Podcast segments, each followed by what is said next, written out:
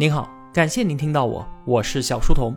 我的节目首发平台是在小书童频道微信公众号，小是知晓的小，在公众号里回复陪伴，可以添加我的个人微信，也可以加入我们的 QQ 交流群。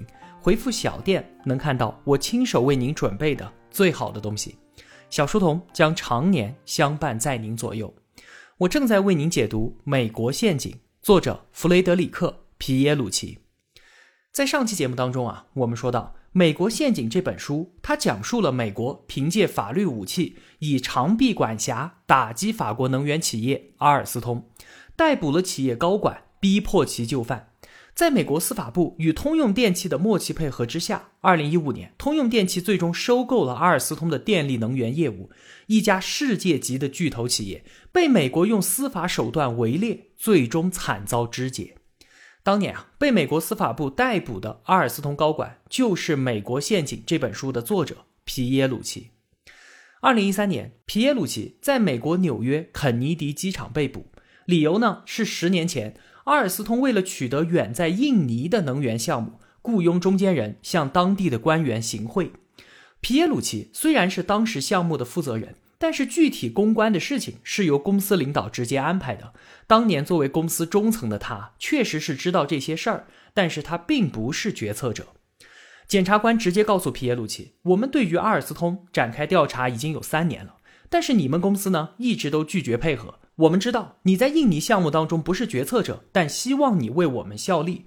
我们的目标是你们公司的最高层，特别是 CEO 博科隆。”面对这样的情况，皮耶鲁奇当然觉得自己是无罪的，果断拒绝了检察官的条件。但是啊，他对于自己处境的估计真是大错特错了。第二天法庭上，检察官就一改昨天的言辞，打出了大量的证据，证明皮耶鲁奇在公司里身居要职，指控他向印尼官员行贿，违反了反海外腐败法。指控文件是确凿有力，皮耶鲁奇的辩护律师呢根本就无力招架，仅仅提出了以十万美金申请保释。法官驳回了保释申请，他被一所重刑犯监狱收押，等待下一次开庭。几天之后，他见到了自己的新律师，名字叫做斯坦，六十二岁，非常的专业并且有经验，曾经获得过最佳律师的荣誉。更重要的是啊，他曾经做过州检察总长，非常的清楚美国司法部的手段。但是啊，皮耶鲁奇万万想不到的是，这一位厉害的大律师斯坦根本就不是来帮他脱罪的，而是不断的帮检察官传话，向皮耶鲁奇施加压力，迫使他认罪和美国司法部合作。第一次见面，斯坦就带来了一大堆的坏消息。首先，现在啊，所有的律师费都是由阿尔斯通支付的。但是呢，如果皮耶鲁奇你自己认罪，或者是最终败诉的话，那不好意思了，所有的律师费你都要偿还给公司。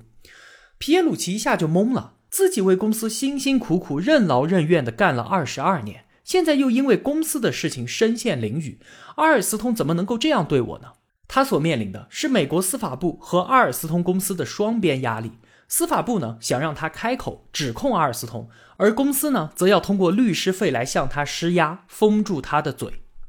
第二个坏消息，法庭认为十万块钱的保释金远远不够，阿尔斯通同意拿出一百五十万，而他自己还要再拿出四十万。此外啊，保释出狱之后只能在当地租一间公寓居住，而且呢还要雇佣两个看守，以防他逃回法国。当然了，包括雇佣费在内的全部费用都要他自己出。这些消息啊，让皮耶鲁奇是雷霆震怒。他和斯坦律师说，在当年那个印尼项目里面，我只是一个知情人，而不是决策者，不过是秉公办事儿罢了。你为我的案子做辩护，那就应该寻找我无罪的证据啊！你就去找阿尔斯通要当年雇佣中间人的那些文件，上面有十几位公司领导的签字，把这些文件交给法官，不就能够证明我的清白了吗？这才是你应该做的事情吧。坐在对面的律师斯坦表情越来越无奈，看他的眼神就像是在看一个蠢货。皮耶鲁奇闭上了嘴，场面一度十分尴尬。他恍然大悟：阿尔斯通怎么可能为了证明我自己的清白，就把公司内部的违法行贿证据直接送给美国法庭呢？为了救一个小小的马前卒，把自己的最高层领导全部都给卖了？很显然，这样的事情是绝对不可能发生的。斯坦律师还带来了第三个更坏的消息，检察官送来了关于皮耶鲁奇的犯罪证据，有一百五十万份。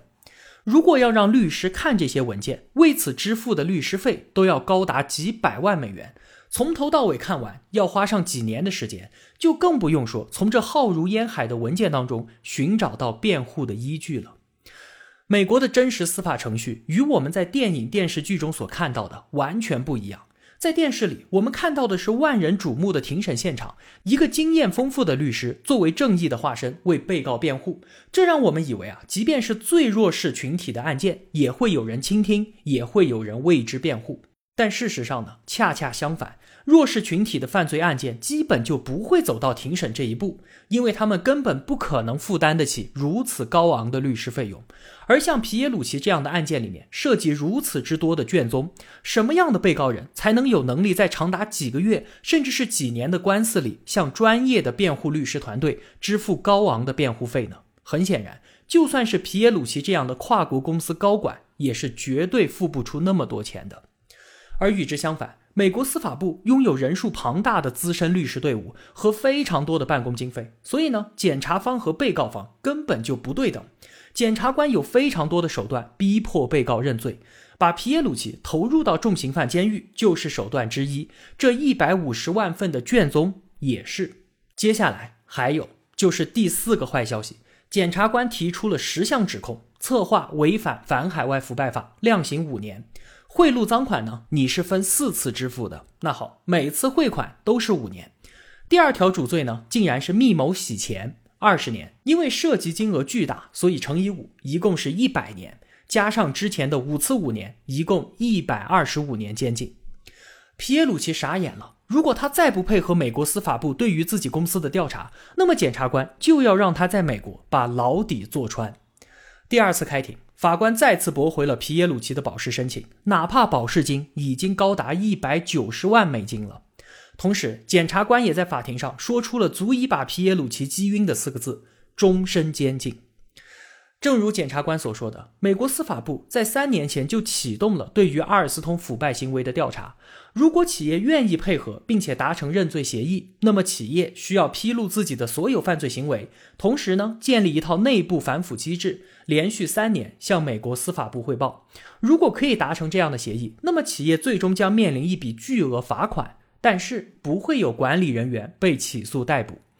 当年啊，那个印度项目和阿尔斯通合作竞标的有一家日本公司，叫做红丸株式会社，他们同样也遭到了美国司法部的调查。但是呢，他们接受了认罪协议，在被处以了八千八百万美元的罚款之后，没有任何雇员像皮耶鲁奇一样的被抓。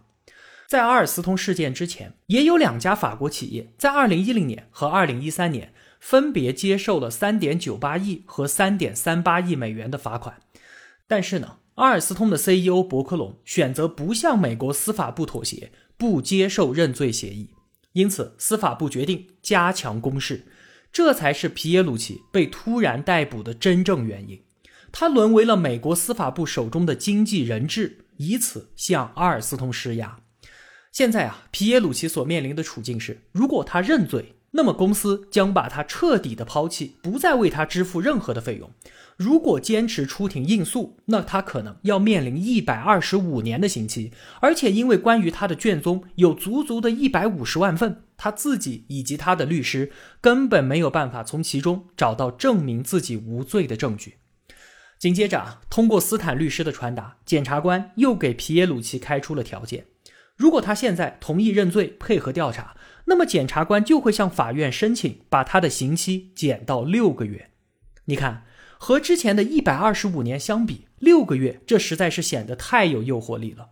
与此同时呢，斯坦还告诉他，阿尔斯通的另外一位高管刚刚被捕了，检察官也会向他开出同样的条件。如果那个人抢在你之前认罪，配合调查的话，那么你的价值就会大打折扣，也就不会再有六个月这么好的交换条件了。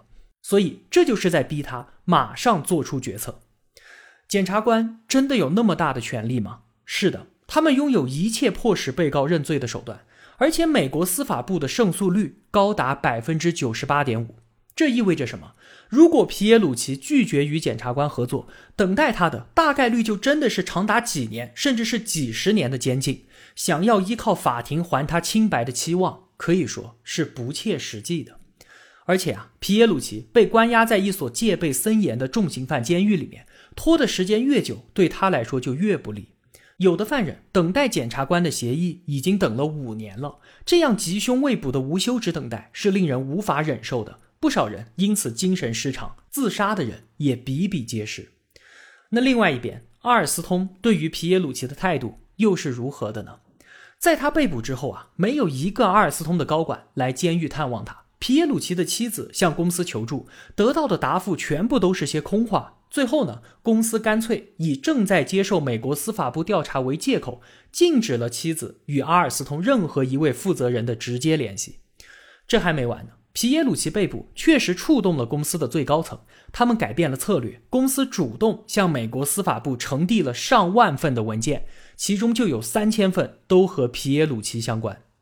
就这样，阿尔斯通彻底抛弃了皮耶鲁奇。除了印尼项目之外，公司试图借此机会把他变成其他项目的替罪羊，以保全公司的其他管理者。那既然你都已经被抓了，那我们这儿还有几口锅，你干脆也一块儿背了吧。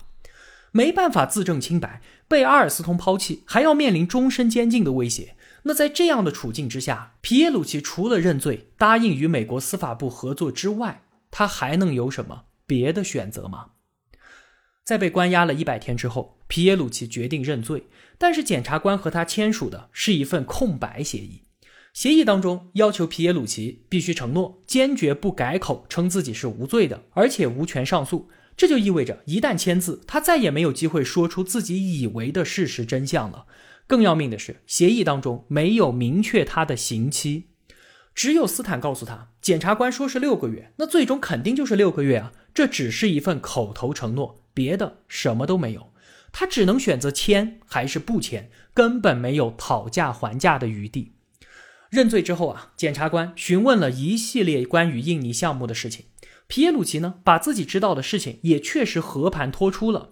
当时啊，项目雇佣了两位中间人，第二位中间人呢是眼看要错失项目，临危受命前来救场的，所以肯定动用了灰色手段。皮耶鲁奇是清楚的，但是他从来就没有听说过第一位中间人也有贿赂的行为。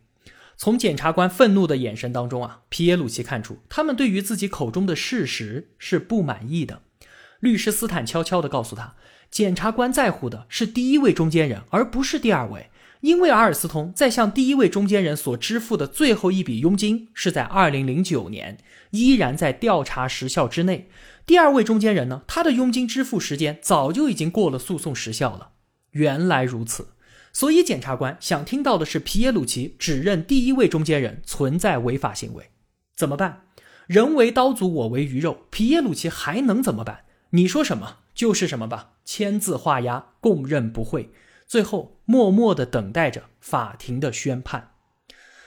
阿尔斯通之所以会遭到美国法律武器的打击，确实因为他本身就劣迹斑斑。在两千年之前啊，使用中间人行贿来获取国际市场项目，这确实是一个被容许的商业惯例。每年公司都会向法国财政部提交一份特别费用的清单。只要正规提交过之后，就等于是被合法化了。然而，在两千年，法国也开始向国际腐败行为发起斗争，之前所谓的惯例不再被允许。阿尔斯通呢，也建立了一系列的流程，但是这不过是做做样子罢了。在伯克隆的领导之下，雇佣中间人的行为依然是如火如荼的进行着，只是贿赂腐败不再像之前那么明目张胆了而已。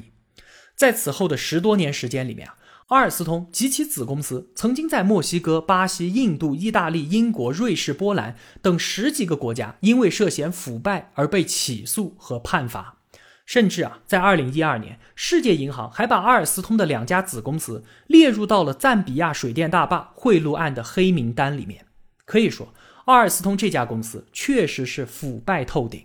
所以在去年，《美国陷阱》这本书轰动一时，人们把华为事件和阿尔斯通事件相提并论的时候，也有人跳出来愤愤不平，说把华为和劣迹斑斑的阿尔斯通强行捏合在一起，这简直就是在抹黑华为啊！而且，华为与当年的中兴也并没有受到反海外腐败法的指控。同情阿尔斯通，就等于是在支持海外腐败行为。